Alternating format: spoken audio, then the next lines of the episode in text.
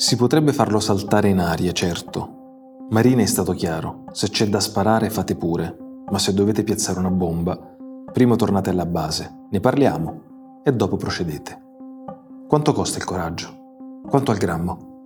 Di cosa è fatto? Per bruciare così tanto? Che vanità il coraggio? Quanta esibizione? Ti ci riempi il petto o almeno il cuscino? È abbastanza morbido da dormirci sopra? Lo rivendi bene o è un affare a perdere? Quando l'hai scelto, te lo ricordi? Lo maledici ogni tanto? Certo che lo fai, è chiaro. Quanto l'hai pagato? Questo tuo bel coraggio. Non lo sai ancora. Credi ma non sai.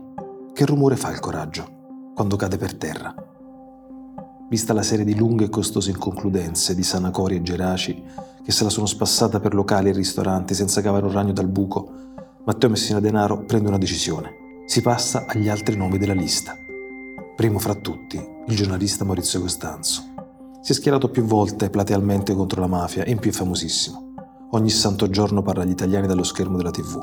Ammazzarlo darebbe un segnale potente. Se con la dinamite, dopo l'approvazione del corto, ancora meglio. Ancora più eclatante. Il corleonese vuole che la gente abbia paura, che gli italiani capiscono una cosa e che se la ficchino bene in mente. Lo Stato è debole, lo Stato non può proteggervi.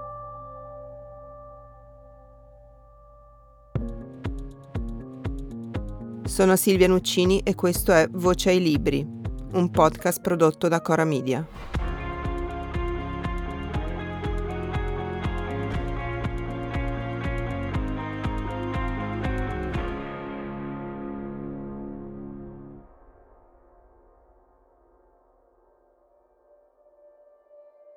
Quella che avete sentito è la voce abbastanza riconoscibile, direi, di Roberto Saviano, che ha letto per noi un brano del suo ultimo libro, si intitola Solo è il coraggio.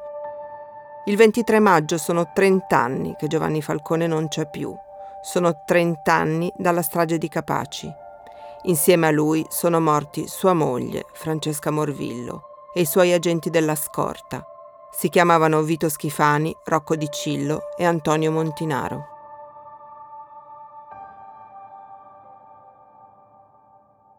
Hai deciso di ricordarlo con un libro che ha una forma un po' strana e ibrida, nel senso che si dichiara un romanzo, infatti il sottotitolo è Giovanni Falcone il romanzo, ma al fondo ci metti tantissima bi- bibliografia, come dire, è un romanzo sì, ma è tutto vero.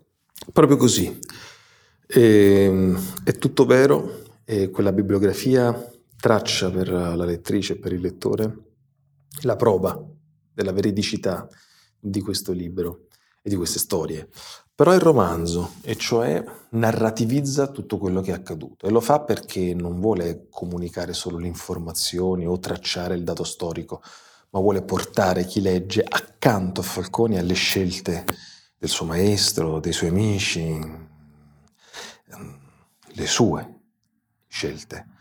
E secondo me l'unico modo vero per poter far sentire che cosa è stata quella stagione, il genio di questi uomini che hanno cambiato il mondo, e non è che hanno cambiato la lotta alla mafia in Italia, hanno permesso con le loro idee, con la visione del diritto che avevano, di fare dell'Italia la porta attraverso cui conoscere il capitalismo criminale. Cioè, il, ciò che loro hanno creato come metodo investigativo e come strumentazione anche giuridica è stato poi raccolto in tutto il mondo. Cioè, dal, da Singapore al Canada, se vuoi provare a capire come funziona il profitto criminale, devi passare per ciò che Rocco Chinnici, eh, Cesare Terranova, Giovanni Falcone hanno generato. Il tentativo che tu fai introducendo la parte narrativa eh, in questo libro è di restituirci anche l'umanità di Giovanni Falcone, che noi non conosciamo, conosciamo le carte, conosciamo gli atti, qualcosa, ma molto poco. Eh, da tutto il materiale che hai studiato, che idea ti sei fatto? Che uomo era Giovanni Falcone? La prima cosa che mi viene in mente è dire con un'immagine di sintesi un uomo che amava profondamente la vita, amava il mare, tant'è vero voleva fare il marinaio poi il padre lo convince a scegliere legge. Lui era partito per l'accademia, voleva vivere di mare e con il mare. Vogava e amava mangiare, desiderava la vita e non era una sorta di monaco mistico costruito, diciamo, solo e esclusivamente per il lavoro. Diventa a un certo punto invece costretto a una assenza assoluta di privacy, a un corpo rigidissimo perché spaventato, eh, e questo forse è un dettaglio importante, cioè non spaventato nel senso che avesse particolare timore di quello che gli volevano fare, spaventato che un suo comportamento potesse delegittimare la lotta del puro antimafia. Per cui, per esempio, quando gli chiedono chi glielo fa fare, cioè un giornalista che gli chiede chi glielo fa fare, lui non risponde il sogno di un'Italia senza mafia, l'ideale, l'ideale di giustizia, uh, risponde solo lo spirito di servizio. Cioè circoscrive, è solo il mio dovere. Perché qualunque altra parola, qualunque aggettivo speso, poteva essere interpretato sopra le righe. Cioè, ah, quindi è una battaglia personale, ah, quindi è una battaglia di idee, adesso ci mettiamo a fare le idee noi magistrati. Quindi risponde solo lo spirito di servizio. E quando gli, gli chiede, incalzato il giornalista, ha mai pensato di fermarsi? No, mai, risponde. E quel no mai è molto privato anche se sembra anche in questo caso esclusivamente una risposta istituzionale. Perché non puoi fermarti lungo la strada dove sono caduti i tuoi amici. Questo fa la differenza e il romanzo vuole restituirlo. Cioè, quindi ci va avanti perché su quella sedia doveva esserci Cesare Terranova viene ammazzato poco prima di sedersi sulla sua sedia. E quando Chinnici viene ammazzato, Falcone non può fermarsi, non può, così come non potrà fermarsi Borsellino, indipendentemente dalle conseguenze, indipendentemente anche dal, dal consenso della società civile, che a volte comprende, a volte è più spaventata, a volte è fredda, a volte è indifferente, a volte sembra fraterna. Mm, importa relativamente, perché c'è innanzitutto una serie infinita di persone a cui volevi bene che meritano giustizia. Proprio volevi bene. Cioè Boris Giuliano, quando cade, qualcuno non lo dimenticherà mai. E questa alleanza personalissima è quello che nel romanzo per me è il seme vero che io mm, cerco di piantare, ce ne sono diversi che cerco di piantare mm, nel cuore del lettore, cioè questa alleanza umana è stata la benzina, l'energia della lotta alle mafie in quei momenti. Ne hai citati alcuni, il, il romanzo eh, La storia di Falcone si interseca con la storia di tantissime altre persone che cadono, come dici tu, facendo il loro lavoro con spirito di servizio. La, il pool lavorava insieme perché c'era questa idea di condividere le informazioni perché se uno fosse venuto meno, appunto, fosse stato ucciso, gli altri potevano andare avanti è proprio una staffetta, tu la chiami una staffetta. C'è una frase nel libro, tu dici su alcune poltrone si siede solo chi è abbastanza paziente e scrupoloso da scostare tutti i cadaveri che vi si sono accasciati prima di lui. Queste persone avevano anche paura. Che rapporto aveva Falcone con la paura? Da lui stesso una risposta, una volta, molto chiara.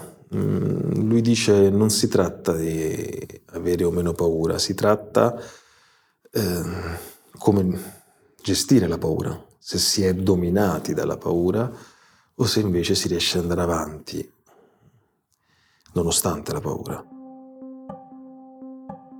La paura, l'ho imparato proprio da loro, non è una cosa negativa, anzi ci arriva in soccorso eh, permette di alzare le antenne, di mettere a disposizione tutti i sistemi di sicurezza per farci andare avanti, per proteggerci. Il problema è la codardia. Quando la paura ti domina, quando ti manipola la paura, o peggio ancora, quando la lasci lì, mm, indifferente, e arriva la codardia, e quello è il problema. Per tutta la vita Falcone non è mai stato, neanche per un attimo, codardo. E ha avuto tanta paura, molte volte. Paura della delegittimazione, tantissimo. Paura che potessero credere alle minchiate, uso questa parola, su di lui. E ha sofferto un isolamento incredibile quando ricordo questa scena che nel romanzo è descritta diciamo, a lungo in diverse pagine, quando viene trovata una borsa inesplosa sulle scogliere della Daura, dove lui andava in vacanza, beh, l'intero corpus giornalistico, l'intero, tranne veramente pochissime eccezioni, lasciano intendere che è chiaro che è un attentato che si è autocostruito per fare carriera. Tutti e lui ne è sconvolto. Ne è sconvolto da queste voci imperate, ne parlerà anche in televisione, chiosando questo è il paese felice, Italia, dove sei credibile solo se ti ammazzano, solo se muori. Prima non sei credibile.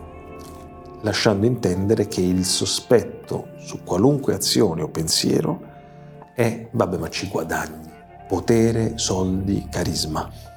Quindi il coraggio è da un lato qualcosa che lo ha esposto alla solitudine e anche al, al rischio, dall'altro ciò che l'ha nutrito, perché ha sostenuto come eh, lui voleva vivere, ha sostenuto questa continua ricerca di senso della sua vita e ha nutrito la speranza di poter vedere con gli strumenti del diritto, perché questa è la cosa incredibilmente preziosa, l'Italia provare a combattere la sua economia più florida e velenosa, quella mafiosa.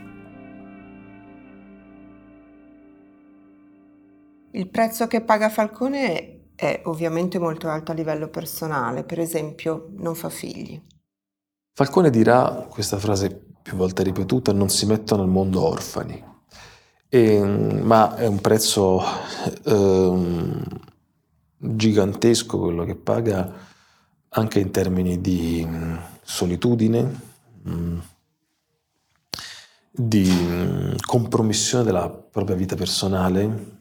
La cosa più difficile per, nel mio libro è stata descrivere il rapporto con sua moglie Francesca, unico Francesca Morvillo che cadrà assieme a lui e ho provato a ricostruire dai pochissimi dettagli su di lei che ho trovato nella bibliografia che pongo alla fine del capitolo dove mm, introduco la sua figura, è una donna che capisce tutto l'amore che si danno e che lei dà, non può controbilanciare la quantità di veleno e di pressione. E nonostante questo c'è.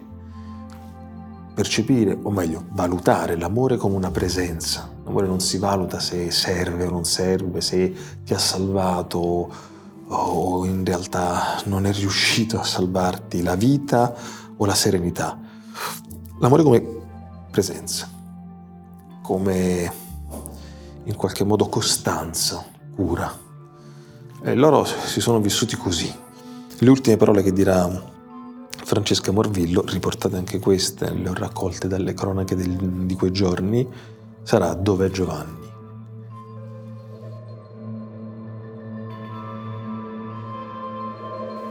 Il tuo libro si intitola Solo è il coraggio. È davvero così? Tu credi a questa cosa? Credo che il coraggio sia, sia solo nel senso che è una scelta che si paga sulla propria carne e che nutre il proprio senso mm, dell'esistenza, del vivere, i valori più profondi, quelli che in qualche modo non ti sono sempre dinanzi agli occhi, ma che quando si tratta di scegliere emergono. Le scelte importanti sono guidate, o dovrebbero essere guidate, da quello in cui profondamente crediamo, quello che ci fa sentire davvero in coerenza con noi stessi. Tra le mille contraddizioni del vivere, tra i mille errori, ci sono delle scelte fondamentali che ci guidano e quelle, nel momento in cui le prendiamo, ci fanno scegliere il coraggio, che è quindi solo. Il coraggio è solo quando sa che a volte è persino inspiegabile agli altri. Eh, quando scegli, e loro scelgono spessissimo, una strada che mette in difficoltà la famiglia, mette sotto pressione chi ti vuol bene, mette addirittura a repentaglio uh, la tua reputazione, che per certi versi è persino più difficile da vivere che l'ipotesi di una condanna a morte. Perché una condanna a morte, mi riferisco per esempio come la pensava Anna Politkovskaya, eh, la giornalista russa uccisa al regime di Putin, e lei diceva in qualche modo la reputazione poi distrugge ciò che ho scritto e ciò che sono stata. La morte no. La morte mi toglie la vita, ma non mi toglie ciò che sono stata. Falcone, quando per esempio la sorella chiede dopo la Daura difenditi Giovanni, beh, lui risponde mi uccideranno. Quindi c'è bisogno. La calunnia si estingue da sola. Anche tu da molti anni, quasi 16 sono ormai, sì. vivi sotto scorta con una limitazione della libertà molto pesante. Uh, che cosa hai trovato di familiare in questa vicenda di Falcone e ti ha in qualche modo, al di là dell'esito tragico della sua vita, ti ha in qualche modo rafforzato, consolato oppure no? Eh, sempre ho considerato Falcone un maestro ehm, e la sua vita mh, mm, e la vita appunto di tutte le persone intorno a lui mh, mm, mi hanno in molti momenti eh, protetto, cioè mi sono reso conto che c'era una possibilità di felicità, una possibilità di resistenza. Eh, che potevo attuare. Mm, loro hanno vissuto situazioni inimmaginabili, insomma, molto diverse dalle mie. Uh, al confronto sono di gran lunga privilegiato. E detto questo, uh, ci si mette all'ombra dei maestri proprio per provare percorrere strade che loro tracciano.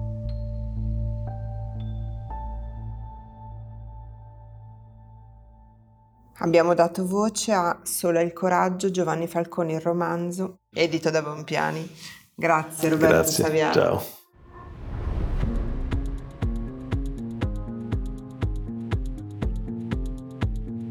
Voce ai libri è un podcast di Silvia Nuccini, prodotto da Cora Media.